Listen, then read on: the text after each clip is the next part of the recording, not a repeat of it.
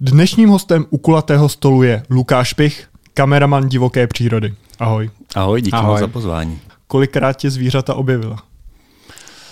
Moc krát ne, protože to bych těch záběrů potom moc neměl, ale eh, třeba jak tam na konci troubil ten jelen, tak hmm. to se stává potom docela často, když se třeba jenom otočí vítr tak to zvíře okamžitě ví, že je tam něco špatně a začne minimálně něco tušit, takže třeba mě neodhalí přímo vizuálně, ale už se tam cítí trošku v nebezpečí a odejde třeba někam pryč. Jak se maskuješ před nima? Maskuju se různě, záleží, eh, co jdu natáčet, protože obecně otázky na to natáčení je potřeba vždycky eh, klást na konkrétní zvířata, hmm. protože každé se natáčí jinak. Takže třeba konkrétně u těch velkých savců, jako jsou eh, jeleni nebo srnci, daňci podobně, tak tam já se potřebuju v terénu pohybovat, abych se k ním mohl dostat s kamerou. Takže tam používám takzvaného hejkala, což je takový 3D maskovací oblek, ve kterém vypadám trošku jako keř a zároveň zamaskuju maskovacíma e, šálama nebo něčím podobným i tu kameru, takže vypadám potom jako takový ti vojáci, co někde e, ostřelují, nějaký maskovaní snajpři.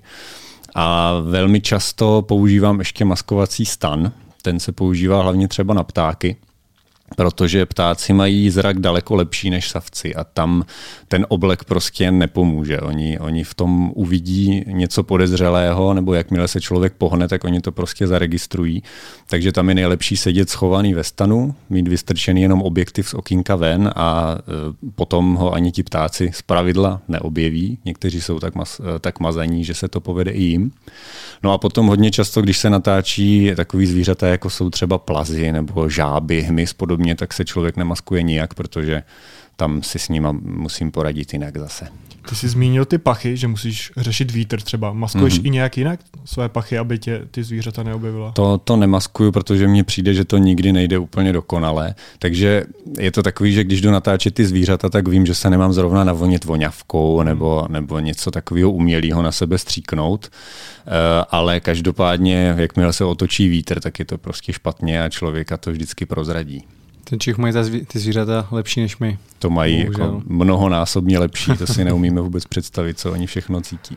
Když se takhle pohybuješ maskovaný třeba v tom Hejkalovi v lese, viděl jsi někdy někoho, že tam byl nějaký ranní houbař, na kterého si vyskočil a on si myslel, že si, já nevím, sniper nebo... Všichni si to vždycky představují, že se to stane, že já někde vyskočím z křoví a někoho tam vyděsím, ale já vždycky, když tam někde čekám, tak je to tak, že kdyby někdo přišel, tak já ho uvidím jako první, hmm. takže buď to buď to si to třeba ze sebe sundám, abych jako někoho nepoděsil, nebo tam zůstanu prostě maskovaný dál, dokud ten člověk neprojde, takže ještě se to nestalo.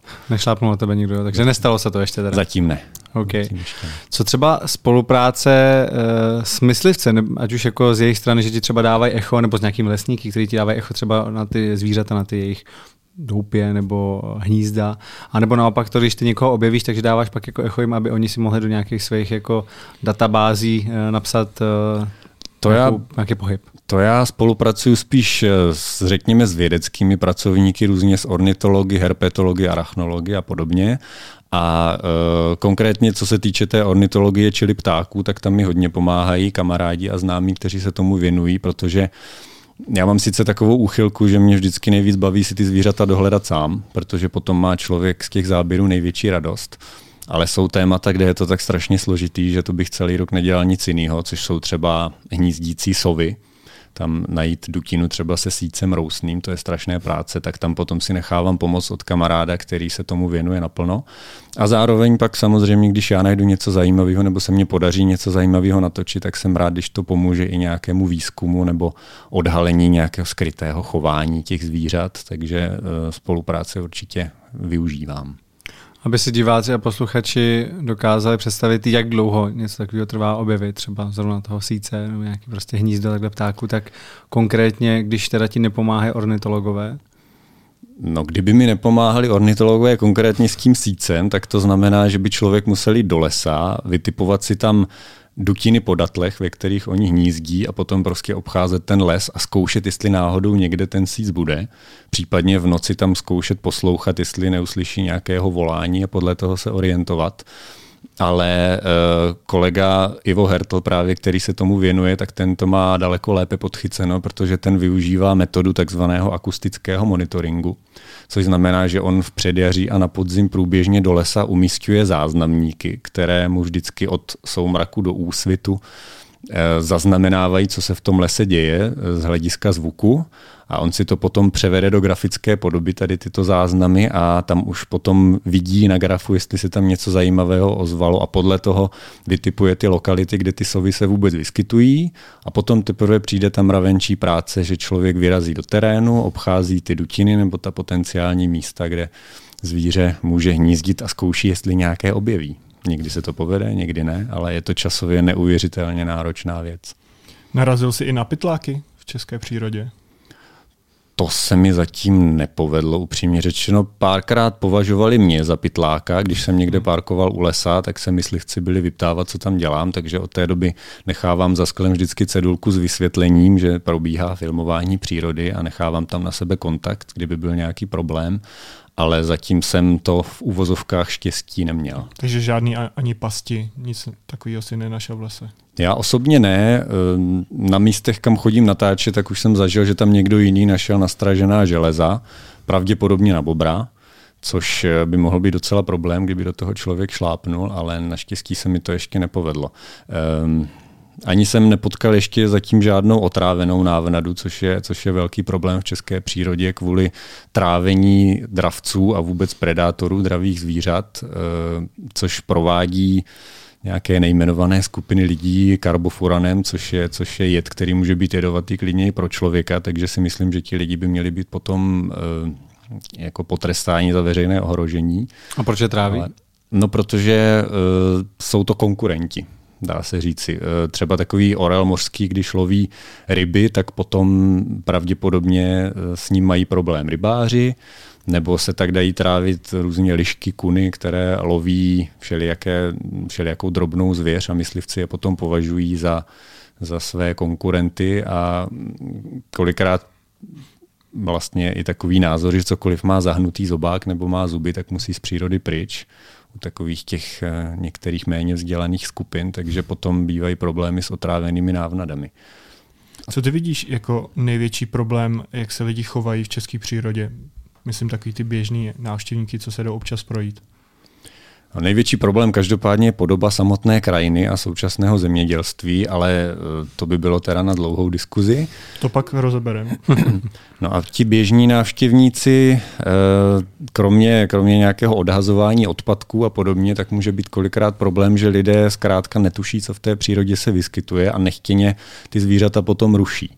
Takže třeba různí sokoly nebo víři a podobní vzácní ptáci, kteří třeba hnízdí na skalách, tak mývají problém e, s horolezci, kteří tam zrovna v době jejich hnízdění chodí lézt a samice vyplaší z hnízda, oni opustí snůžky a máme tady zase eh, o několik zácných ptáků méně nebo se stává často, že v nějakých tůních nebo jezírcích, kde jsou všelijaké snůžky, žab a čolků a podobně, tak tam lidé pouští svoje psy, nechávají je tam šlapat, plavat, všechno, nebo obecně nechávají puštěné psy volně a pes prostě, když se rozběhne a potká malého zajíčka nebo ptáče, tak kolikrát pro zábavu ho zkrátka poklídí, takže uh, myslím si, že většinou je to spíš z nevědomosti, ale i potom, co se týče všelijakých čtyřkolkářů a lidí, co výjíždí z auty tam, kam nemají a tu přírodu e, rozrývají.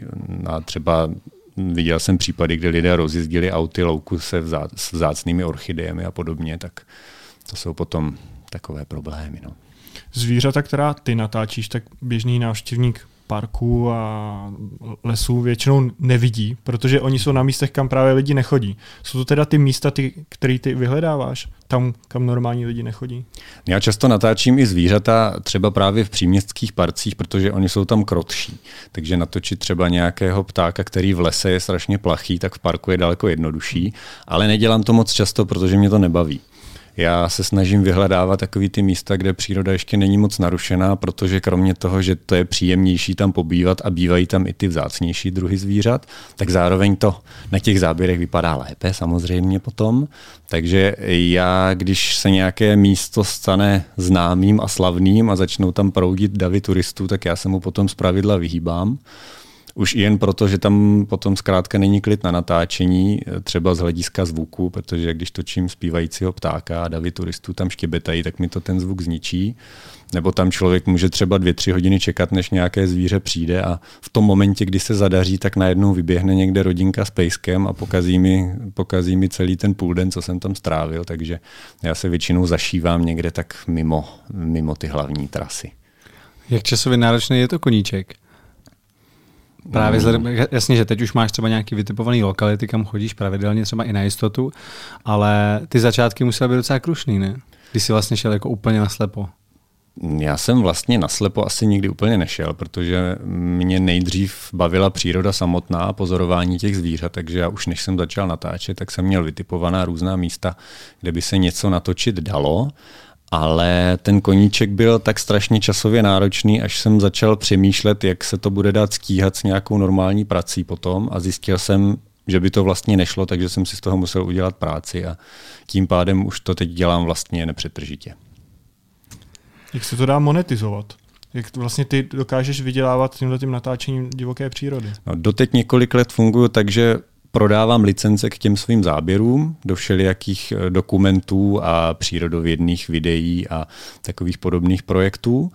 Eh, a teď se snažím trošku to obrátit, protože mě baví stříhat potom i videoklipy nějaké ucelené, na které se můžou běžní lidé dívat, což je asi to, podle čeho jste mě i našli, nebo podle čeho mě lidé znají.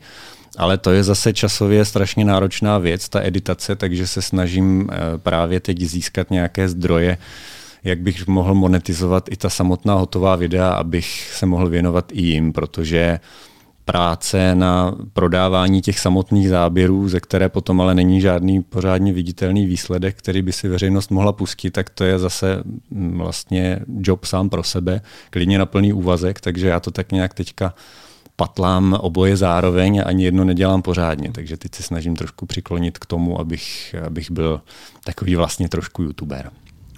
No, ty jsi zmiňoval, že od tebe kupují ty záběry nebo ty licence na ty záběry nějaká média. Je to napřímo, anebo přes nějakého zprostředkovatele, přes nějakou videobanku? Je to spoustou různých způsobů. Je to hmm. jak napřímo, tak přes eh, množství různých videobank, eh, nebo třeba na doporučení různých kolegů. Právě je potřeba se tomu časově věnovat poměrně intenzivně, takže potom člověk nemá čas buď to natáčet, anebo editovat ty věci třeba pro sociální sítě. Takže snažím se trošku od toho teďka odklánět, protože mm, ta práce, kdy stříhám videa pro veřejnost, tak má samozřejmě nějaký hlubší smysl. Snažím se e, společnost tak trošku nějak edukovat, šířit jakousi osvětu, takže bych byl rád, kdyby se mě do budoucna povedlo zaměřit se trošku i tímto směrem. Hmm. A můžeš jmenovat nějaký konkrétní e, filmy nebo dokumenty, které jsme mohli třeba vidět, ve kterých se objevily tvoje záběry? Většinou to nebyly vyloženě nějak eh, filmy nebo dokumenty. Začínal jsem třeba natáčením pro pořad Krajinou domova 2, co běžel na české televizi, tak tam jsou prakticky veškerá zvířata ode mě ale většina těch záběrů, co prodávám, tak jde spíš do zahraničí a jsou to takové menší projekty, třeba když je nějaké edukační video o nově založené chráněné oblasti nebo něčem podobném, tak se tam myhne nějaký záběr. Jako málo kdy se stane, že by si někdo nakoupil těch záběrů celý pakl a udělal z toho nějaký díl pořadu nebo něco většinou, kde prostě jeden záběr tam, jiný zase tam mm-hmm. a je to takové hodně roztříštěné a tím pádem je to i spousta práce. Ty se specializuješ na tu českou přírodu, samozřejmě viděl jsem i nějaký záběry ze zahraničí, mm-hmm. a že si teda kupují zahraniční klienti, jak je pro ně zajímavá ta, eh, ta česká nebo ta naše tuzemská fauna?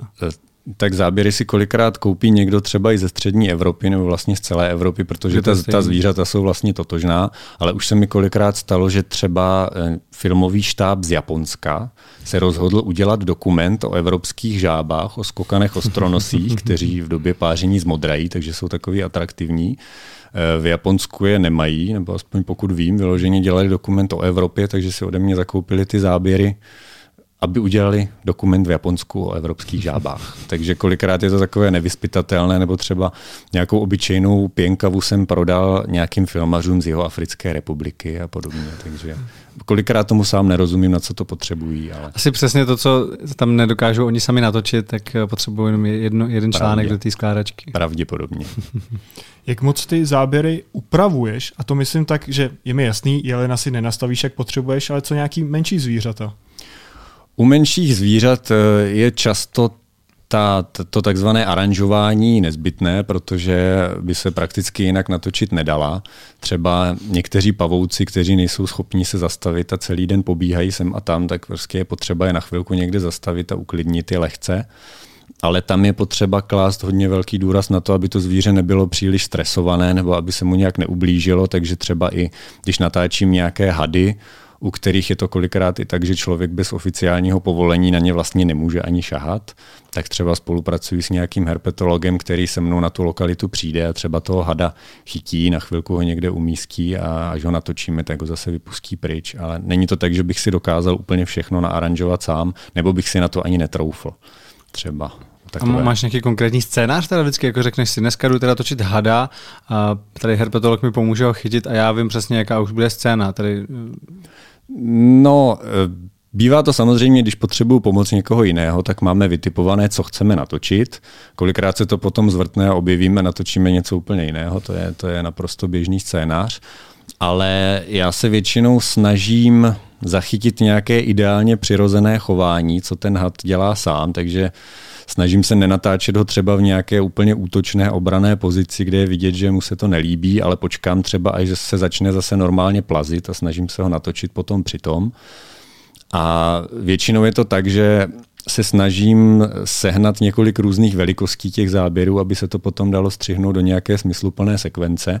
Takže nejdřív se pokusím natočit nějaký detail, polocelek, potom zvíře i s tím prostředím a teprve, když zjistím, že je třeba ochoten spolupracovat, dejme tomu ten had, tak můžeme zkusit i nějakou akci, třeba jak něco uloví, ale to už je potom taková třešnička na dortu, která se povede poměrně zřídka. Víš, jak probíhá natáčení těch velkých dokumentů třeba pro BBC nebo Netflix. Já často, když to sledu, tak mi to přijde, že buď ty zvířata dávají do, nějaký ohrádky, aby tam prostě měli ty nejzajímavější závěry, nebo to mm-hmm. ještě počítačově upravují. Že tam fakt vytvářejí nějaké věci, které se tam reálně nestaly.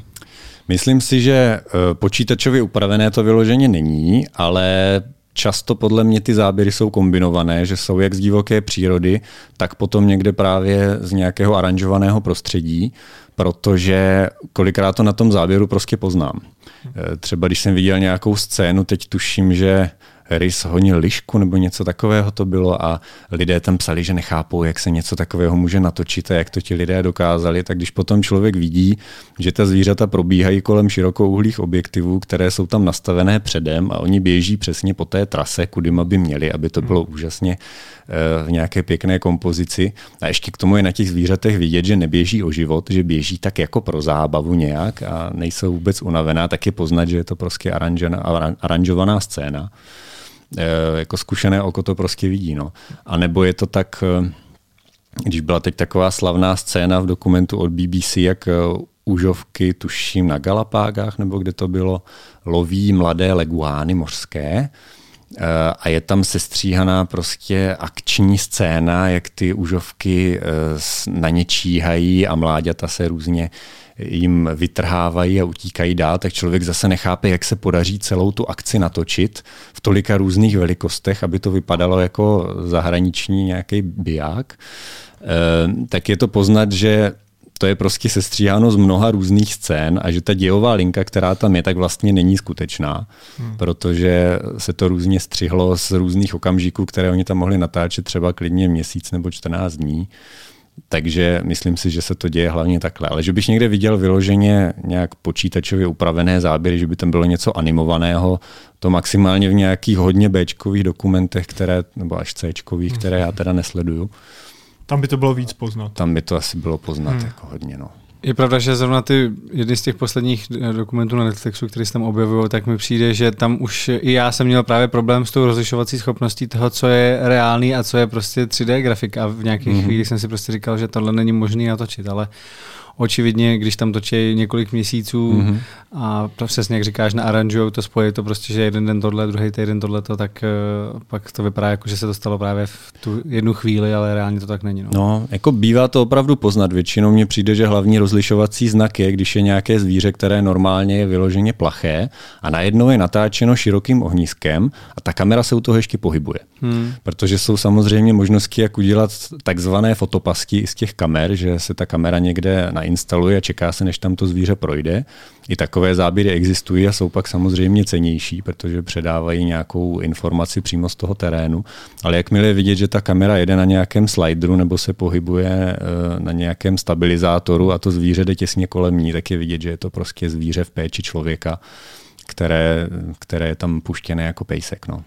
A je to teda pak jako nějaká, nějaký výběh nebo ohrada nebo něco jako většího? Nějaký jako Nemusí jako prostor, být. Nebo to je prostě v, v té divočině? To se, to se tak běžně dělá, že někdo třeba v záchranné stanici nebo doma prostě chová to zvíře, které je potřeba a to zvíře je nějak zvyklé na člověka, že se nebojí nikoho, neuteče normálně jako třeba pejsek, tak se to zvíře prostě vezme do toho odpovídajícího prostředí, kde ho člověk chce natočit a tam buď to se natáčí jen tak, jak si tam hraje, co tam dělá samo, anebo když je trošku cvičenější, tak se samozřejmě dá i vymyslet nějaká konkrétní scéna, co by bylo dobré tam natočit. A e, přijde mě trošku škoda, že to potom není přiznáno v tom dokumentu, protože hodně se to řeší i ve fotografii, jestli je to aranžované nebo není.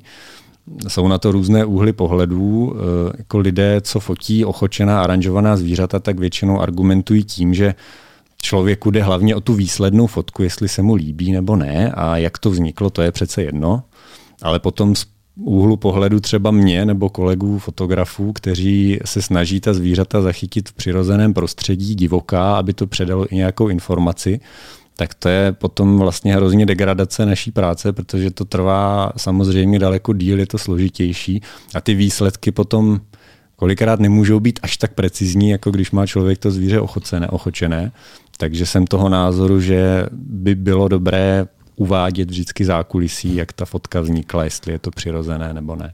Já si také vzpomínám na jeden záběr, který mi přišel právě úplně nerealistický a to si myslím, že byla nějaká myš, na kterou spadnul bobek nějakého jiného zvířete. A úplně Jsi říkal slona, ne? Že to no, slo, sloní by, teď si říkám, že sloní by asi jako zabil tu myš, ale uh-huh. přesně nějaký, prostě nějaký bobek na ní spadnul a přesně tam byl jako detail na to, uh-huh. na ten zadek toho zvířete, který kadilo a pak tam běží myš prostě a najednou mu spadne na hlavu prostě ten bobek a úplně jsem si říkal, No, jako co? Jako může, může to být náhoda, ale pravděpodobně asi To je ta složená scéna, že asi si natočili no. tu myšek potřebovali a do, do No hlavně ani asi ten bobek pak musel reálně hodit, že jo, jako oni. Možné, možné to je, no. Jako existují i scény, které, i když jsem přesvědčen, že jsou aranžované, tak nerozumím tomu, jak se dají natočit. Hmm. Některé pamatuju si třeba scénu, jak je kamera nainstalovaná někde u kmene stromů a do záběru jde větev na konci té větve sedí nějaký malý ptáček a čistí si tam peří a najednou na tu větev skočí kuna, která toho ptáčka jde ulovit a ten ptáček uletí pryč a kuna, jako kuně se to teda nepovedlo. Ale i když si představím, že měl člověk tu ochočenou kunu, tak moc nerozumím tomu, jak tam udrží toho ptáčka, když se někde poblíž pohybuje kuna, jak se to naaranžuje, jako nevím. A nebyl to, nebyl to 3D efekt, takže... Hmm. Tak asi zrovna štěstí v tomhle. I, I to je samozřejmě umění, natočit to takhle. Jsou i vlastně takové jakoby hrané, hrané filmy, dejme tomu se zvířaty často, vystřeba slavní medvědi, francouzští. Uh, ale jsem toho názoru, že je fér to to potom přiznat, jestli to jsou ochočená zvířata nebo ne. Jaká situace nebo přímo zvíře eh, je, je ta scéna, kterou se ti povedlo natočit, na kterou si nejpišnější? Nějaký ten záběr, který se ti povedl? To se hodně těžko vybírá, eh, protože těch záběrů je spousta, ale hodně oblíbený i u veřejnosti je třeba můj záběr malého datla, který vykukuje z hnízda, volá po rodičích a najednou okolo dukiny začne poletovat zlatohlávek, takový brouk velký, který je natolik šikovný, že tam poletuje tak dlouho, až ho to datle malé sezobne a sní ho. Takže to je třeba situace, kterou člověk nenaplánuje, to je prostě náhoda, která se povede jednou za sto let.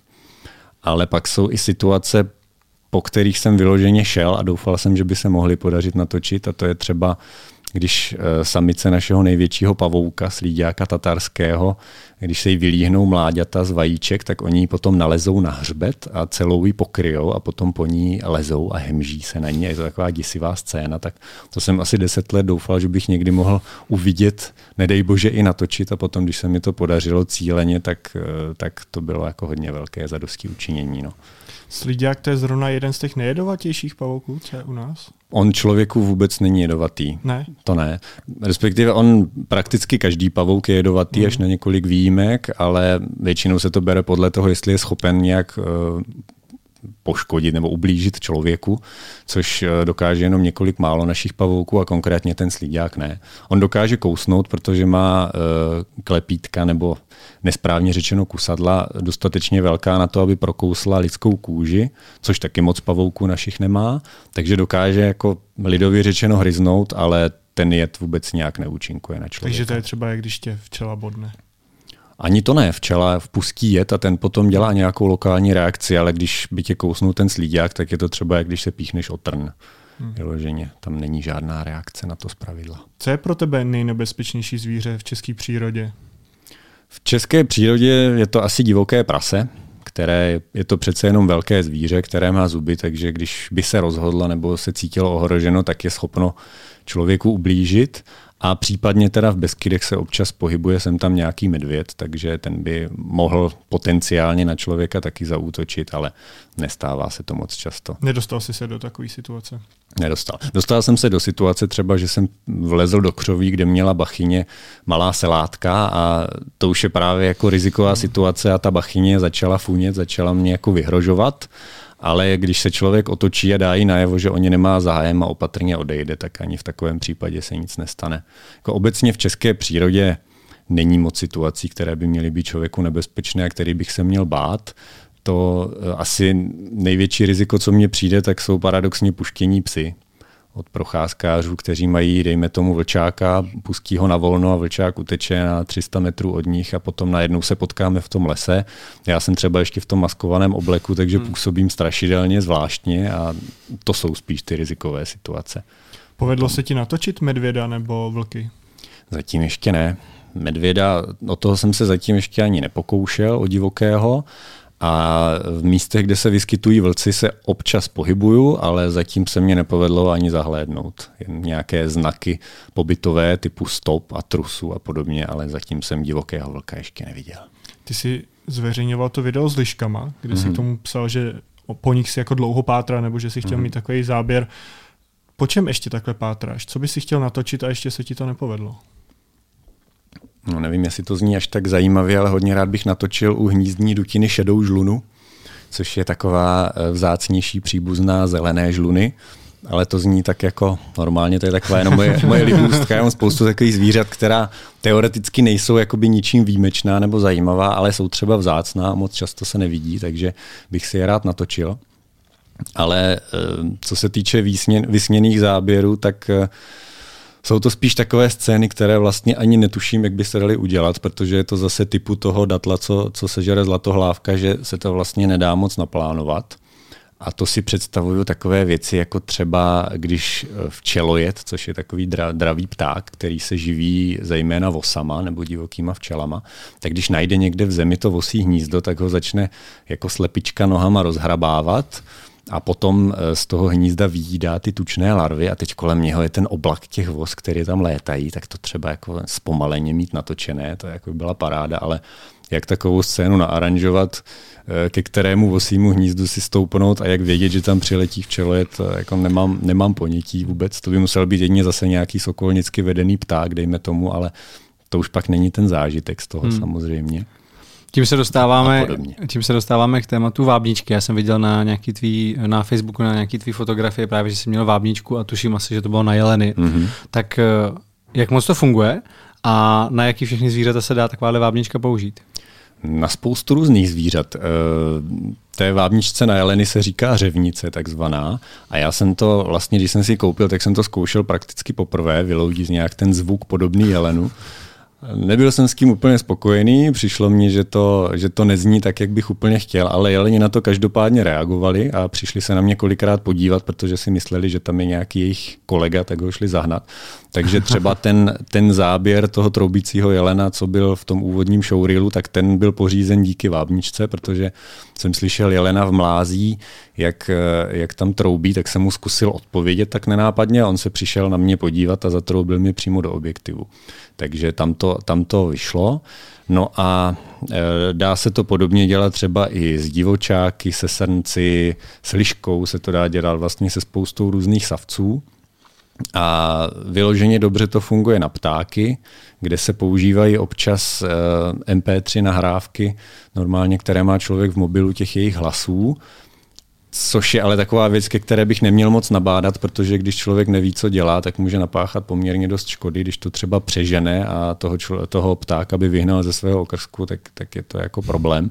Takže je potřeba vědět, jaký konkrétně hlas pustit, v jakou roční dobu, jak hlasitě a hlavně nepřehánět to s intenzitou, eh, pomoct si třeba jen, když ten pták se nechce přiblížit ke kameře, tak třeba jen tak jako lehce naťuknout, že tam někde poblíž se vyskytuje jeho sok, na kterého by se měl jít podívat a potom už natáčet vyloženě jen jeho samotné reakce a neotravovat ho tam s tím dvě hodiny, což někteří lidé taky dělají, jak jsem zjistil. Takže je potřeba s veškerým vábením nakládat velmi opatrně s ohledem na ta zvířata. No a naopak, pokud chce nějaký výletník nebo houbař eh, se cítit bezpečně třeba proti těm divočákům, eh, existuje něco, co je třeba může nějak zaručeně odpudit, kromě teda toho, že ten houbař bude dělat rámus?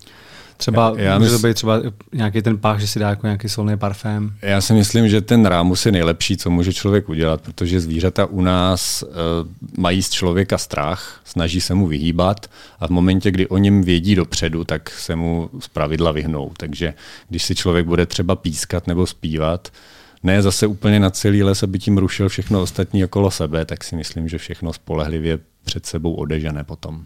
Mm-hmm. Uh, protože to je taková věc, jako kterou řeším já pokaždé, když jdu někam na výlet, takže cítím právě divočáky, cítím mm-hmm. prasata a vidím tam i třeba ty jejich bahení lázně, že je tam rozrytý, tak se vždycky právě bojím a říkám si, ty tady někde budou a určitě nás vyběhnou. Ale je to teda spíš jenom tak, že by se muselo stát, že tam třeba budou spát někde a vyloženě jako vyrušíš, že vezeš někam do křoví, kdy budou zrovna spát, neslyšeli tě a tím pádem se budou cítit ohrožení. Ale to že by se... oni sami těšli jako nějak To ne, to, to, to rozhodně ne. Jako jediná situace, která je částečně riziková, tak to asi tak je, když je to prase postřelené, případně. Hmm. Což je eh, třeba v zimě, když probíhají nahánky na divočáky, tak když vím, že se to někde bude dít, tak třeba o víkendu se těm místem s velkou koncentrací prasat snažím vyhýbat, protože občas se to stane, že myslivci postřelí prase, ono někam uteče do mlází a oni než ho dohledají, tak se může omylem stát, že na něho někdo narazí a zraněné zvíře má prostě strach a nemůže třeba utéct, tak se brání útokem. Takže to je jediná potenciálně nebezpečná situace. A nebo potom právě, když je bachyně, která brání svoje selátka, ono to často probíhá tak, že když se blíží nějaké nebezpečí, tak ona je nechá někde v mlází nebo v křoví pod vývratem schovaná a sama se vzdálí. Ale v případě, že člověk přijde, všimne si jich a šel by si s nima dělat selfiečko a hladit je nebo něco podobného, tak ona začnou kvičet a ta bachyně je přiběhne bránit. Ale většinou je to tak, že když člověk ta selátka třeba i potká někde a vzdálí se zase opatrně pryč, tak, tak se nic nestane. Takže Není to tak, že by ta zvířata cíleně šla na člověka útočit, ona nemají důvod. V případě, že se člověk do této situace dostane, jak se bránit? Eh, může vylézt na strom? Jak prase ti asi neuteče? Neuteče, to, to rozhodně ne, ani medvědovi. Jako hmm. Zvířata jsou prakticky všechna rychlejší než člověk, takže útěk není moc dobrá strategie.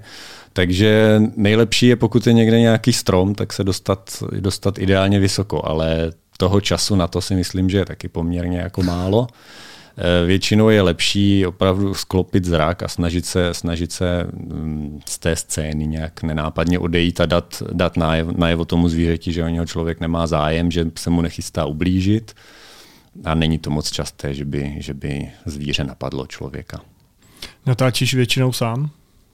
Z pravidla ano protože toho času, který trávím v přírodě, je strašně moc a nevím, kdo jiný by tam se mnou tak dlouho vydržel.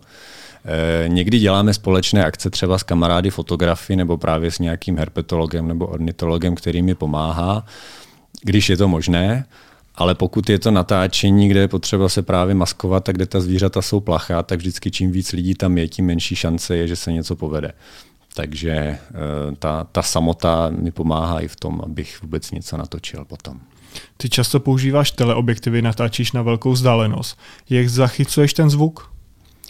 Zvuk zachycuju pomocí mikrofonů, které mám většinou píchnuté ještě do eh, externího rekordéru. Eh, je zase rozdíl, co konkrétně člověk natáčí, protože když se točí třeba eh, zpívající pták nebo ten troubící jelen, zkrátka nějaká scéna, kde to zvíře samo o sobě vyloženě vydává nějaký zvuk, nějaké vokály, tak tam je fajn mít to zachycené přímo, aby se to potom dalo na ten záběr našroubovat a aby to bylo i se zvukem pěkně zachyceno. Ale když se natáčí třeba drobná zvířata, jako jsou hadí, pavouci nebo žáby a ty zvířata žádné zvuky nevydávají, tak vlastně není i co zachytit a e, potom se ten zvuk většinou dodělává externě že mám různé nahrávky, které si připravuji separátně. Když v lese třeba slyším pěkný ptačí zpěv, tak si ho nahraju a potom ho použiju v nějakém jiném videu, protože při natáčení těch samotných záběrů se tam třeba vůbec nic neozývalo nebo je tam nějaké šramocení mě samotného, takže aby ten zážitek byl pěkný, tak se ten zvuk potom dodělá v postprodukci. Používáš někdy i dron na natáčení? Já osobně ne. Dron je totiž většinou spíš na natáčení krajinek a já se snažím soustředit vyloženě na ta divoká zvířata, protože na krajinky je tu spousta lepších kameramanů, lepších borců, kteří to umí daleko lépe a hlavně to je zase disciplína sama pro sebe. A já většinou, když se snažím natočit ty zvířata, tak je to tak strašně časově náročné, že na nějakou dronařinu, na natáčení lesa a podobně mě potom už ani nezbyde čas. A je samozřejmě možné pomocí dronu natáčet i samotná zvířata, ale většinou na těch záběrech je to poznat, protože dron prostě dělá hluk, ta zvířata to plaší, takže z pravidla jsou tam potom jenom na záběru utíkající jelení nebo srnky, takže za prvé to nevypadá dobře, za druhé je to neetické a dost často třeba v chráněných oblastech je to dokonce i zakázané, že třeba nad národními parky se nemůže lítat s dronem, protože existují vzácné druhy zvířat, jako jsou třeba tetřívci, kteří toho drona nahoře ve vzduchu považují za nějaké nebezpečí a jsou schopni kvůli tomu třeba opustit snůžku nebo, nebo zkrátka jsou stresována ta zvířata, takže to není vyloženě na natáčení zvířat dobrá pomůcka pro mě. Ty se specializuješ na video, ale fotíš mm-hmm. i mhm. někdy? Nefotím. Nikdy? Nefotím. Já jsem měl v úvozovkách to štěstí, že jsem začal primárně natáčet, eh, takže, takže mě ta fotka nějak moc nechytla, protože většinou to je opačně, že člověk začne fotit, potom si začne zkoušet, že by i něco natočil, natočí si trochu nějakého videa, zkusí to sestříhat a zjistí, že to je o tolik časově náročnější, že už ho to nebaví a že to radši nebude dělat. Takže já jsem ze začátku měl i trošku strach, že kdybych začal fotit, což zkrátka je jednodušší, takže by mě to stáhlo a měl bych potom chuť spíše fotit, protože s tím není tolik práce. Takže já se od fotek držím radši trošku dál a hlavně si myslím, že se to nedá obojí dělat pořádně, protože já kolikrát nestihnu zdaleka ani natočit všechno, co bych chtěl, na to ještě, abych to i nějak kvalitně vyfotil. Takže já se držím čistě jen toho videa, proto eh, se moje stránka jmenuje Kameraman přírody, aby bylo poznat, že pracuji zkrátka s kamerou.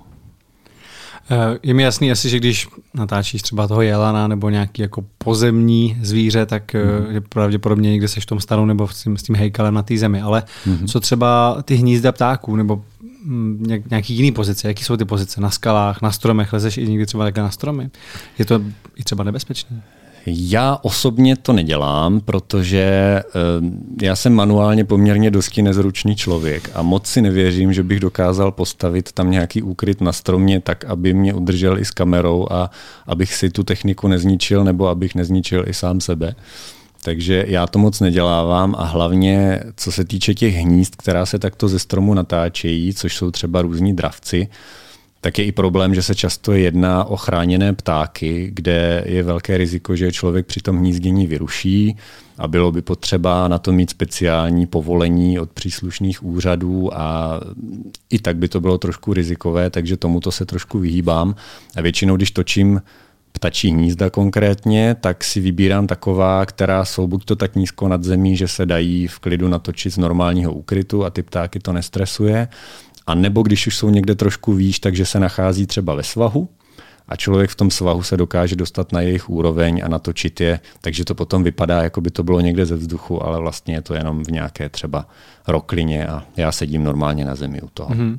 Já jsem koukal zrovna na nějaký video, to bylo podle mě jedno z prvních na tvém kanálu, kroužkování víru. Kroužkování víru. Jo, a to bylo právě zrovna nějaký skál a mně přišlo, že ten pán, nebo aspoň to tak vypadalo na tom záběru, že ten pán, pravděpodobně ornitolog asi, tak eh, ten, co tam dělal to kroužkování právě, tak mi přišlo, že byl jako, tak jako, že stál jako na, tom, na tom kraji a vypadalo to dost nebezpečně. To I jsem si říkal, že ne, nebyl nějak jako mm, zajištěný a ještě tam vlastně jako, tak jako pochytával ty víry, které se snažili utíkat. Že jo? To byla trošku nebezpečná situace, opravdu to je právě ten kolega Ivo Hertl, o kterém hmm. jsem mluvil, který se soustředí na ty sovy a On trošku nemá pod sebe záchovy, to je, to je pravda. Eh, dostat se na tu skálu, tam to bylo poměrně dost náročné i, i s tou kamerou. Tam jsem měl i o sebe místy trošku strach, protože hrozilo, že se člověk zřítí dolů. Ono to na tom videu trošku je i vidět, že když se člověk podívá dolů z té skály, tak vidí koruny stromu a nevidí nic pod nima, hmm. takže vlastně netuší, jaká je tam hloubka a bylo to poměrně hodně vysoko. Takže tohle opravdu riskantní scéna byla. Eh, já jsem zůstal na takovém skalním výběžku, kde jsem byl relativně v bezpečí, ale on tam tak seděl jako zády k tomu, že kdyby se něco stalo, kdyby se lekl, tak asi jako se zřítit mohl, ale to já osobně bych asi nedělal. No. To, to není otázka na mě, to je otázka spíš na něho už potom. OK, ale tyhle těch eh, situací není tolik a spíš se snažíš držet nohama na zemi. Není, není jich tolik. No. Je, to, eh, je to i tak, že já když natáčím v tom úkrytu, tak já tam přece jenom potřebuju nějaké místo, abych si tam ten úkryt zbudoval, měl tam kolem sebe rozloženou techniku. Takže je potřeba to mít na nějakém takovém místě, kde se dá normálně fungovat trošku. Jaký je ten ideální čas eh, vyrazit takhle do lesa, pokud by někdo chtěl já vím, že asi ty to nerad uslyšíš, nerad by si tak nabádal lidi, aby se najednou objevovali lidi s objektivama v lesech a plašili nebo, nebo rušili, ty, rušili ty zvířata, ale tak v kolik hodin chodíš ráno ty, protože ty zvířata jsou pravděpodobně aktivnější spíš přes noc nebo brzo ráno. Zase záleží, o jakých zvířatech se mluvím, eh, se bavíme, protože třeba když jde člověk natáčet nějaké ty pavouky, tak ti jsou nejaktivnější většinou, když je největší teplo přes den, takže klidně přes poledne a podobně, stejně jako eh, plazy, ti mají taky většinou rádi hlavně teplo, ale bavíme-li se o takových těch plachých zvířatech, jako jsou ptáci, jeleni, savci podobně, tak eh, nejlepší je brzo ráno nebo potom těsně před soumrakem, protože třeba ti savci, oni jsou z velké části v našich podmínkách noční zvířata s noční aktivitou, takže člověk má pak štěstí, že za toho soumraku nebo brzo ráno se mu podaří ještě trefit do té chvíle, kdy oni už vylézají z těch úkrytů ven před tou nocí, anebo naopak se vrací po té noci zpátky někam do úkrytu což jsou ty situace, kdy se dají natočit. A u ptáků je to taky tak, že oni prostě, jakmile se probudí po noci, tak začnou koncertovat, začnou si obhajovat ta svoje teritoria a potom přes den, kdy už je zase kolikrát třeba velké teplo, tak eh, je zase jistý útlum a potom někteří začnou třeba zase až z večera. Nehledě na to, že v těchto denních dobách je samozřejmě nejhezčí světlo, zlatá hodinka, takže i pro ty záběry samotné je to potom nejvýhodnější. No, dělal jsi někdy to, že si třeba nainstaloval nějakou kameru jenom na stativ, nějakou jako videopast nebo fotopast uh, do nějaký nory, třeba nevím, jezevčí nora nebo jezevčí doupě, nevím, jak se to říká správně, že by, že by vyloženě si uh, třeba ráno, když odejdou, tak to tam jako nainstaloval, nechal to tam přes noc, přes den a pak jako natáčel, a pak si tam zase proto přišel? Dá se to tak dělat. Já teda využívám klasické uh, malé komerční fotopasky, které mi slouží k monitoringu těch zvířat, abych se třeba právě u nory dozvěděl, jestli v ní něco je, co tam je, kdy to vychází ven a podobně ale uh, ty výstupy z toho nejsou kvalitní. To je čistě jen pro mou informaci, nebo tak nějak, dejme tomu na sociální sítě pro pobavení. Ale když chce člověk uh, mít opravdu nějaký profesionální výstup, tak dá se to, dá se to i takto udělat. Ale v našich podmínkách, kde ta divočina není zas až tak divoká a všude se pohybuje spousta lidí, tak já nemám až takové zdroje na to, abych si mohl dovolit eh, nechat veškerou svoji techniku někde jen tak v lese a druhý den, druhý den zjistit, že, že tam byl někdo jiný a že už tu techniku nemám. Takže hmm. já osobně toto nedělám, ale třeba vím, že BBC tak to monitorovala, teď nevím, jestli to bylo v Nepálu, to si nepamatuju, ale monitorovala výskyt irbisů, levhartů sněžných právě pomocí takovýchto fotopastí, že tam měli vyloženě, tuším, nějaké zrcadlovky nainstalované dlouho v těch odlehlých eh, horách. A když jsem pak viděl některé ty záběry, co se jim podařilo nafilmovat, eh, různé interakce mezi několika levharty a podobně, tak to mě skoro až ukápla slzička, protože to byl naprosto úžasný vhled do života těch zvířat a ty záběry byly parádní, ale na to já jsem malá ryba, abych něco takového v našich podmínkách v Česku mohl dělat. Mm-hmm. Zasahoval bys někdy do té přírody právě třeba kvůli těm záběrům, že bys toho hada, který ho ti pomůže někdo někam nainstalovat, dal proti, nebo že jsi proti němu dal myš, aby ji třeba ulovil, anebo se snažíš to nechat vyloženě té přírodě, co se stane, to, to natočíš? Záleží na situaci. Um, Třeba loni jsem natáčel video, kde byla plná louka křižáků a lovili tam všelijaké saranče a podobný hmyz. tak to jsem si občas pomohl, že nějaké saranče eh, jsem tam lehce jako tak dostrkal k té síti, aby si ho křižák ulovil, protože těch saranča tam to, nebyl to žádný ohrožený druh a pravděpodobně dříve nebo později by ho ten pavouk stejně chytil. Ale jinak vyloženě takovéto aranžované scény, že bych dával myši sovám nebo ptáky něčemu, to, to ne. Snažím se ideálně nezasahovat vůbec. Eh, někdy je to v úvozovkách na škodu těch záběrů, protože když si člověk něco naaranžuje, nějakou takovou scénu, tak potom je to takové, řekněme, více bombastické, že ty záběry jsou víc jako z BBC, ale mě to upřímně řečeno ani moc nebaví. Já mám nejradši, když si tam jen tak sednu, pozoruju to zvíře, jak tam dělá tu svou věc samo, nerušeno a já ho u toho jenom dokumentuju, takže snažím se většinou točit přirozené chování těch zvířat. A v opačném případě, kdyby třeba si točil nějakýho malého hlodavce a viděl si, že se k němu blíží nějaký predátor, který by ho mohl jako skolit, eh, zasáhl bys do toho, nebo naopak to by zase taky nechal? Jestli by ho nevím, nějak vyplašil, aby utek? To nedělám, protože přece jenom chtěl bych to mít samozřejmě na tom záběru, a za druhé to je zkrátka normální koloběh přírody.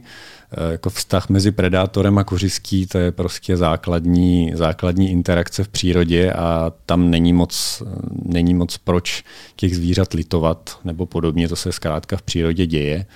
Jako pokud by to bylo, že by to bylo vyloženě nějaké extrémně vzácné zvíře, jako třeba mládě, dejme tomu síčka, eh, kterých je v České republice posledních asi 100 párů a viděl bych, že k němu třeba běží nevím, liška nebo něco, tak tam už by to bylo na zvážení, jestli to nestojí za to, to zvíře zachránit, ale jinak to, jinak to cenu nemá. Eh, je to jiné, pokud člověk vidí třeba, že se k nějakému divokému zvířeti blíží kočka nebo pes, protože to už zkrátka není koloběh přírody, to už je, to už je eh, člověkem dosazený eh, nějak externí prvek, řekněme, tak tam třeba zachránit nějakého plaza, nějakou ještěrku nebo ptáče před kočkou, to je jiná situace, to samozřejmě má smysl.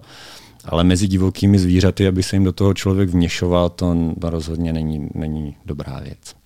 Takhle se to zdá jako taková poklidná práce. Zažil si nějaké vtipné historky, příhody, když si natáčel zvířata?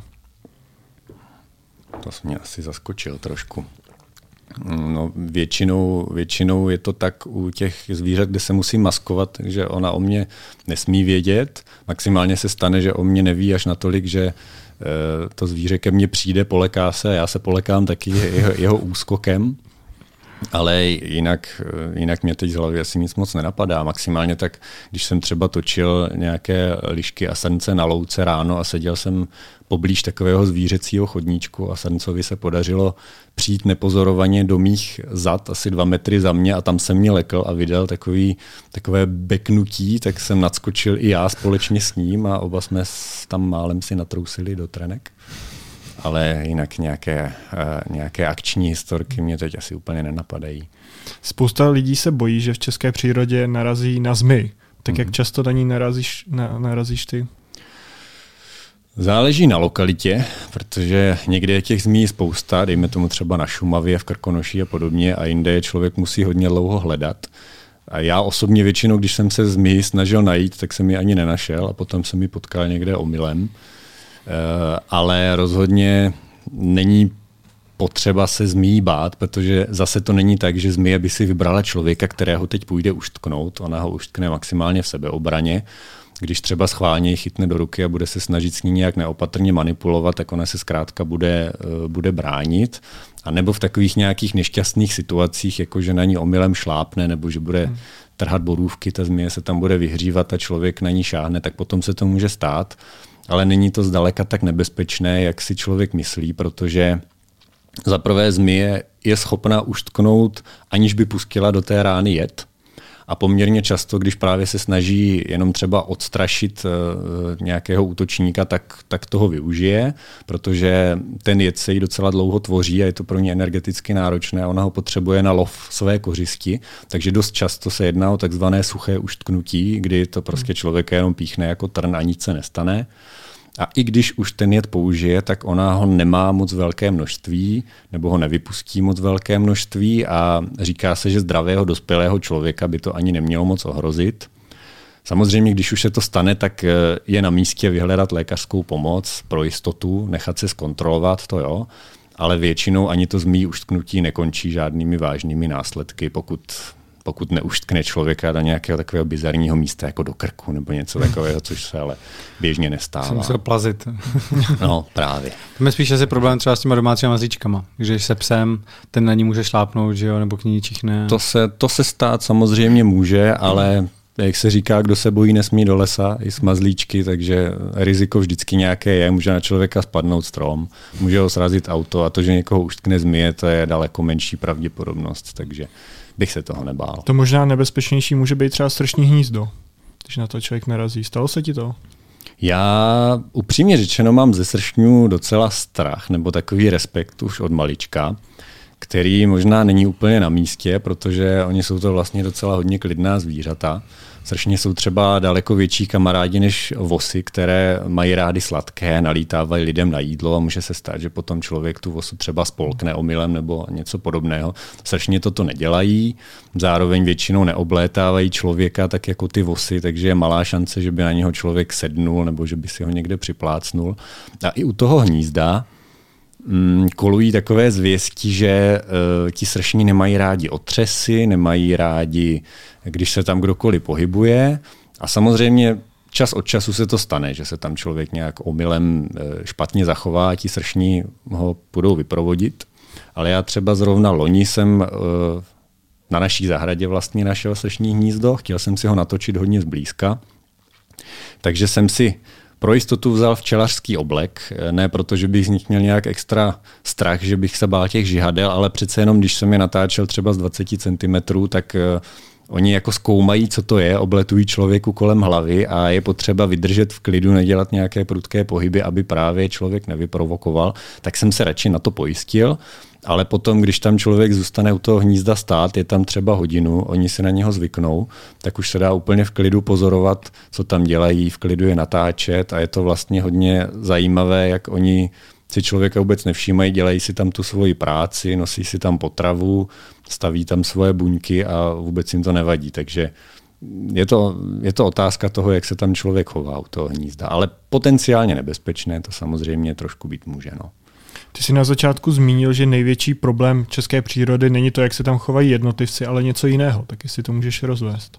No, velkým problémem celoevropským nebo možná i celosvětovým je podoba, podoba krajiny, protože e, lidí je zkrátka strašně moc, potřebujeme spoustu zemědělské plochy a snažíme se zjednodušovat si to obdělávání krajiny tím, že tady máme obrovské lány pole, v kontrastu toho, jak to bylo dřív, že tady bývala malá políčka rozdělená na různé kultury, takže ta krajina byla pestrá a i zvířata si tam našla, každý si našel to, co potřebuje, ale teďka prostě v tom lánu pole, eh, třeba lánu kukuřice nebo pšenice, to je naprostá poušť.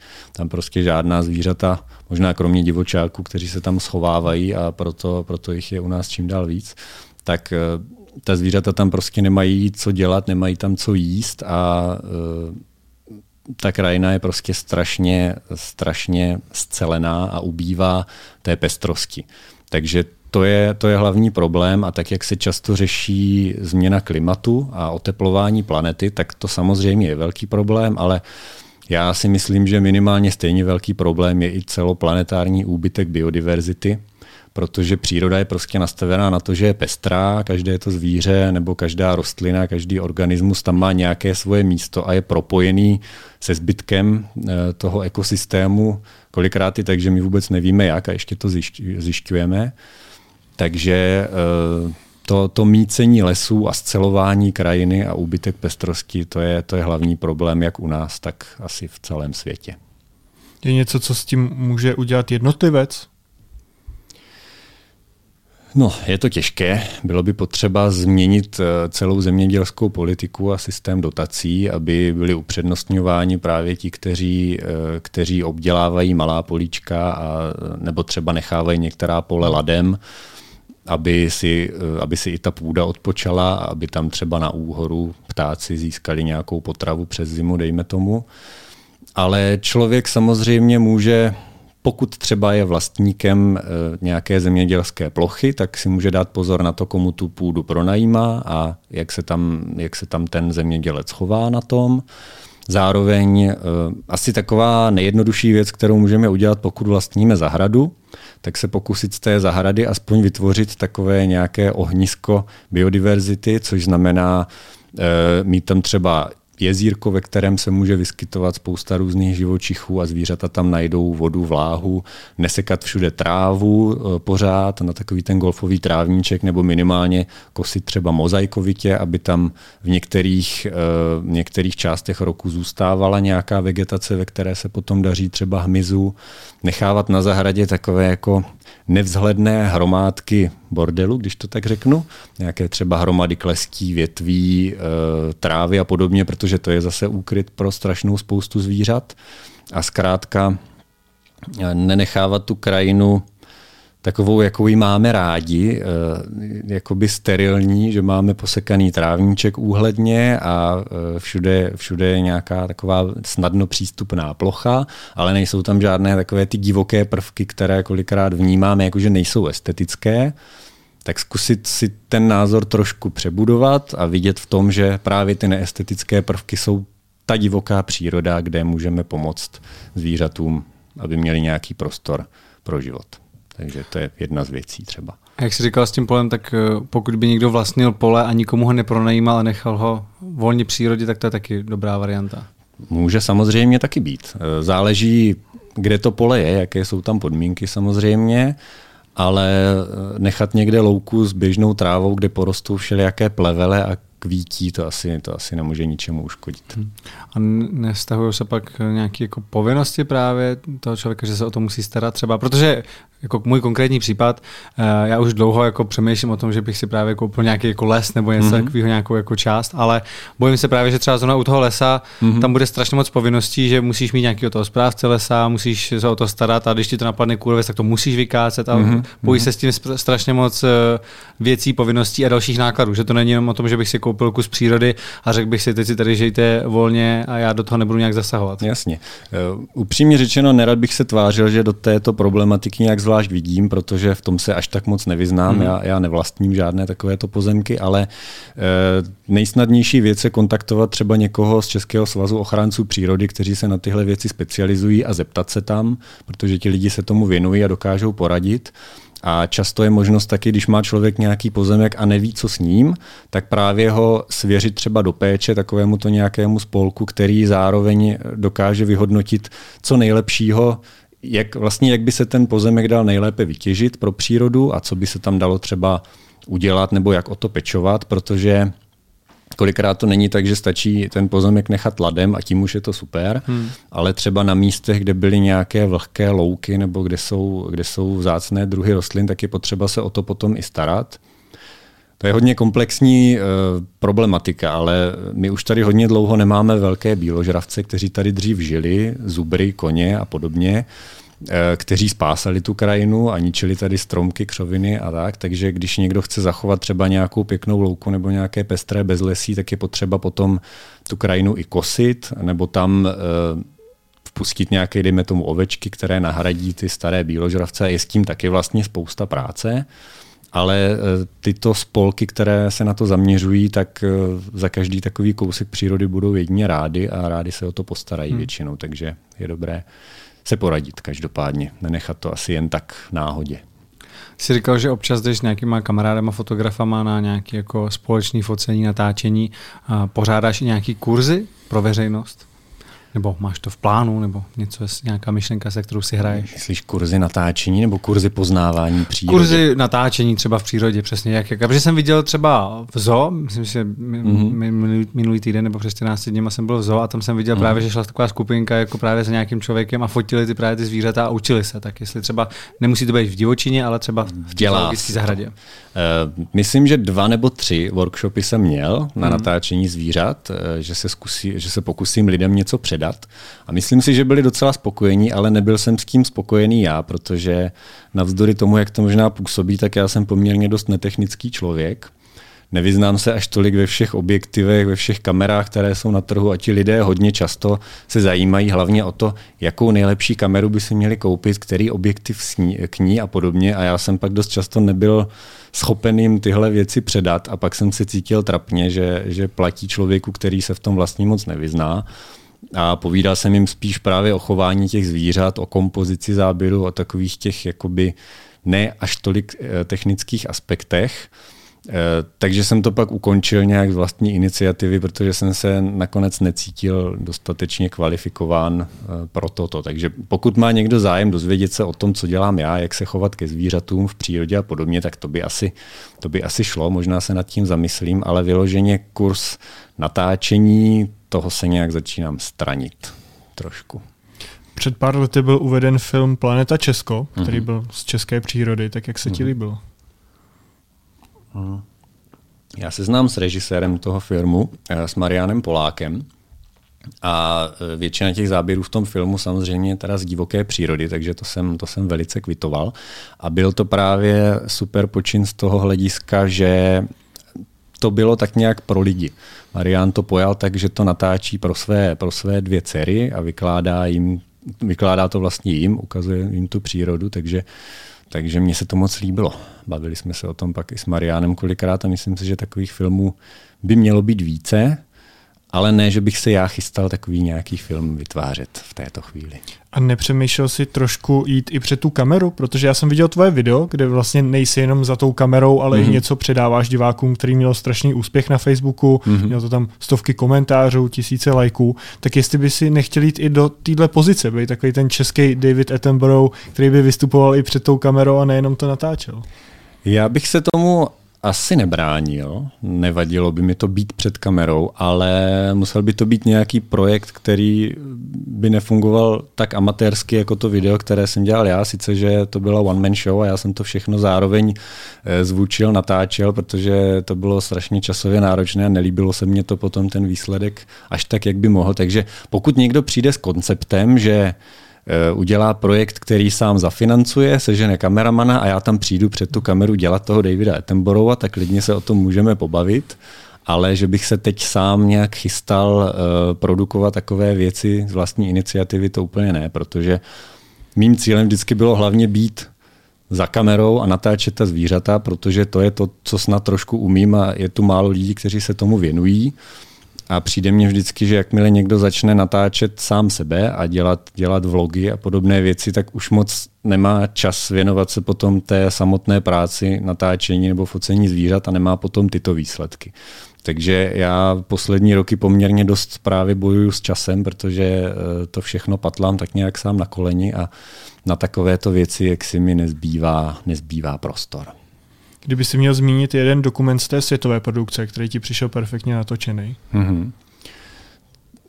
Vlastně všechny ty dokumenty z, z dílny BBC, pod kterými je podepsán David Attenborough z posledních let, tak to je naprosto ta nejvyšší příčka, která, eh, která se těžko pokořuje, už jenom proto, že oni to točí na techniku, na kterou se točí normálně hollywoodské blockbustery, takže to je potom samozřejmě těžké se tomu přibližovat a sám David Attenborough je naprostá ikona, která když se tam objeví, tak to vždycky posune o dva levely ještě výš.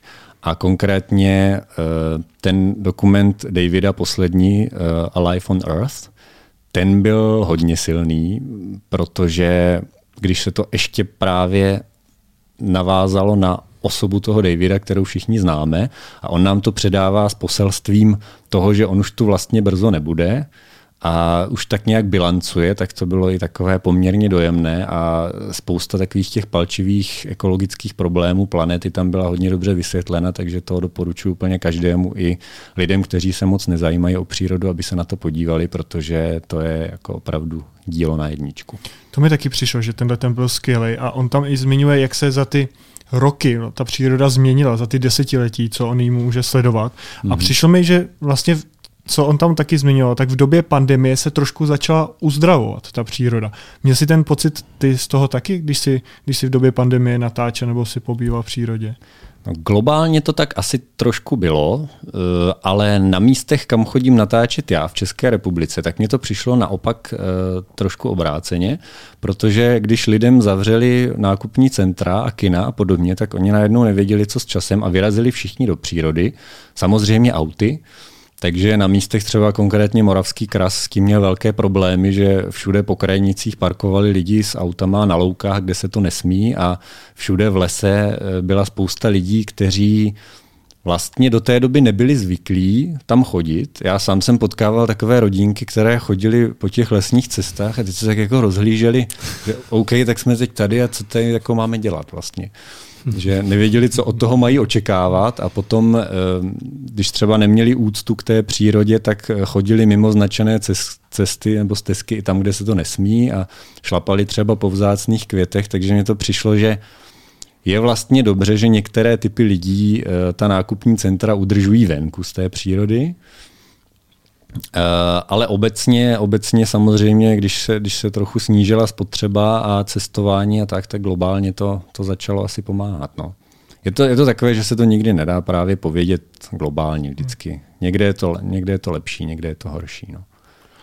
Ty přivozíš v autě dost často nějaký bizarní nebo podivné věci. Eh, minule jsem viděl na Facebooku, že jsi tam měl jako na zadních sedadlech strašně moc klacků nějakých, nebo větví. Eh, to má nějaký konkrétní důvod, nebo to je koníček sbírání věcí v lese?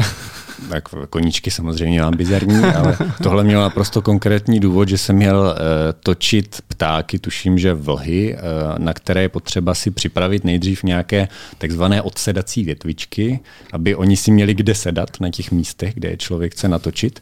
No a třeba na těch lokalitách, kde oni se vyskytují, tak zrovna nejsou nějaké pěkné stromy nebo keře s pěknýma větvema, takže se to dá udělat tak, že si ty větve člověk nazbírá jinde nějaké estetické, na to místo si je přiveze a potom, eh, potom tam z toho vytvoří takový malý ateliér, dá se říct. No, takže to trochu, trochu zase zabrousíme do toho, že se jako staví nějaká ta kompozice a nějaká ta scéna. Tak, no je to kolikrát tak, že člověk najde nějaké místo, kde se třeba vyskytují ptáci, kteří by se dali dobře natočit, ale oni si tam nemají moc kde sedat, anebo ta místa, kde usedávají třeba k odpočinku nebo kde si předávají potravu, tak jsou třeba někde proti nebi, jsou neestetická, že to prostě na těch záběrech nevypadá pěkně.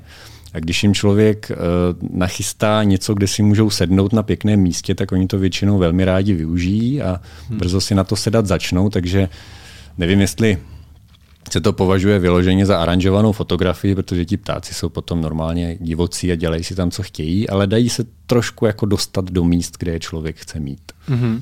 A může, může se to brát tak, jako, že třeba že ty tam přivezeš nějaký větve, nějaký klacky, ty si tam mm-hmm. jako sedneš do toho svého stanu a mm-hmm. čekáš a samozřejmě asi zvýšit pravděpodobnost, aby tam byl, tak je tam dát nějakou potravu. Já nevím, jestli zrovna pro ptáky nějaký jako zrní nebo něco takového to děláš? Dá se to dělat, ale já osobně se tomu trošku vyhýbám, protože eh, jakmile si ptáci někde zvyknou na nějakou potravu, tak eh, když tam pak člověk by přestal jezdit a přestal by je krmit, tak můžou mít třeba problém s tím, že najednou tam ten zdroj není, na který oni jsou zvyklí. A už je to takové nějaké zasahování které mě není moc příjemné a hlavně je to hodně časově náročné, protože než člověk si naučí ta zvířata tam chodit na to, na to jídlo, tak se tam musí vracet třeba několik týdnů a každý den tam něco k tomu snědku vozit. A já většinou funguji tak, že já během té sezóny se toho snažím natočit co nejvíc a vlastně ani ekonomicky bych to nemohl dělat tak, že budu celé jaro natáčet jedno téma. Takže já tak nějak eh, křižuju krajinu, jezdím hned sem, hned tam, takže na takovéto časově náročnější projekty většinou nemám ani prostor. Ale dá se to tak samozřejmě dělat, hmm. přikrmovat. Nedávno jsem viděl nějaký produkt, který vytvořila nějaká firma, to byla tuším nějaká eh, fotobudka vlastně zároveň krmítko pro ptáčky. Mm-hmm. Uh, nepořídil jsi něco takového, nebo nevytvořil jsi doma něco takového? Že to byla podle mě, tam bylo jako, že nasypej zrní právě a když no. se tam jako myhne nějaký ptáček, mm-hmm. tak ho to vyfotí a to by to přijde no, do mobilu. To byla vlastně klasická fotopast, Jasně. dá se říct. To je podle mě tak jenom pro zábavu, jako pro, pro lidi jako hobby, co na zahradě si chtějí monitorovat, kteří ptáci tam létají. Mně pořád přijde, že je zábavnější teda si sednout za okno a dívat se na to krmítko vlastníma očima, než to hmm. potom zkoumat na tom a i ta kvalita těch záběrů bude naprosto jako tristní, takže to, to jsem, to jsem nedělal. To je spíš taky pro někoho právě, kdo je amatér, třeba chce si dát na Instagram fotku ptáčka spíš, spíš tak, na zahradě. Spíš tak, to pro moje potřeby by to asi nebylo. Já nemyslel, jako, že bys to publikoval v rámci své práce, ale spíš jako třeba, že tě zajímá, jaký ptáci ti chodí na zahradu nebo před okno. To mě zajímá, ale to mě víc baví si to napozorovat osobně, hmm. než abych se na to díval potom na fotopastí, konkrétně na toto, když to mám na zahradě. Když potom potřebuji někde zmonitorovat třeba aktivitu okolo nějaké nory, tak tam to má smysl, protože to je třeba někde daleko v lesích a to zvíře vyleze jednou za dva dny, dejme tomu, tak tam si to nemůžu napozorovat sám. nebo teda mohl bych, ale není čas, ale konkrétně na zahradě, že bych to takto monitoroval, to, to, to ne, to jsem nedělal. Stává se ti často, že ti někdo ukradne tvoje záběry a vydává je za své? Na YouTube se to celkem stává. Eh, překvapuje mě to i z hlediska toho, že já většinou do těch videí dávám aspoň nějaký vodoznak nebo popis a divím se tomu potom, že těm lidem to vůbec nevadí, že to v těch záběrech je. Eh, takže eh, kolikrát už jsem viděl, že někdo třeba z opačného konce světa si stáhl mé video a v nějakém strašně mizerném rozlišení si ho v nezměněné podobě nahrál k sobě na kanál a vydával ho za své. Takže tam potom naštěstí je možnost eh, vznést nějaký nárok a YouTube mu to smaže.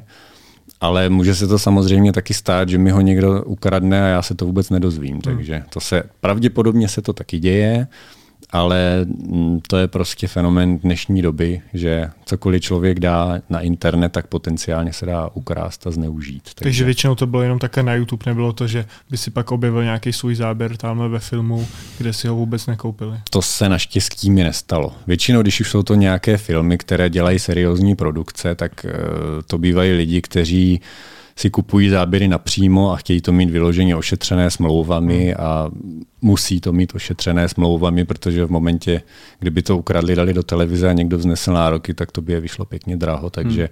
vyloženě takhle se mi to ještě nestalo. Co je ten tvůj cíl teďka? Kam to chceš posouvat dál?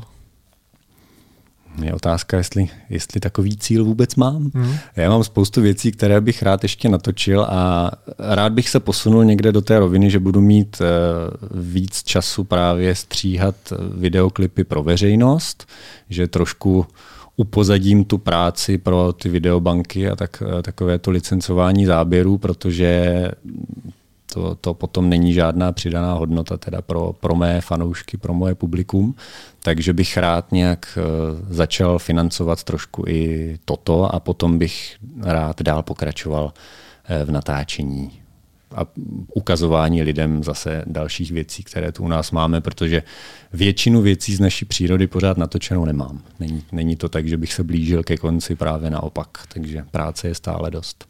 Tak my ti budeme držet palce, ať se ti to podaří a ať nás diváky zásobuješ dalšíma takovýma záběrama. Děkuji moc.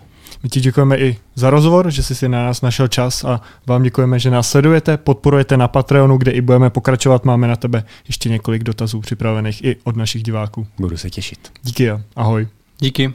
Co tebe a nějaký exotický zvířata? Lákalo by tě to? Máš v plánu třeba někam vyjet takhle do zahraničí, nebo se držet spíš té české přírody, tý, nebo ty evropský? Cirkus tam už je to trošku jinak. Tam se obávám, že eh, z těch zvířat víceméně dělají debílky. Já jsem si to několikrát vyzkoušel a hmm. zjistil jsem, že tudy pro mě cesta vůbec nevede. A mě to strašně nebavilo, když jsem někde strávil třeba týden natáčením nějaké náročné scény, měl jsem z toho hodinu krásných záběrů a pak jsem zjistil, že v tom hotovém díle se objevilo třeba 10 vteřin. Populaci je vždy více samců než samic a tak samci tvrdě soupeří o to stát se otci. Proto svým partnerkám po kopulaci zalepují pohlavní orgán, aby jí tak zamezili promiskuitu. Mm-hmm. Povedlo se ti tohleto natočit? Já jsem nedávno viděl nějaký takový pořad, zapomněl jsem, jak se jmenuje a trošku se mi z něho zvedal žaludek, stejně tak mojí manželce, když jsme to viděli. Ale očividně to pak jako někdo začíná zneužívat i k takovým jako blbostem, který za to prostě nestojí vůbec.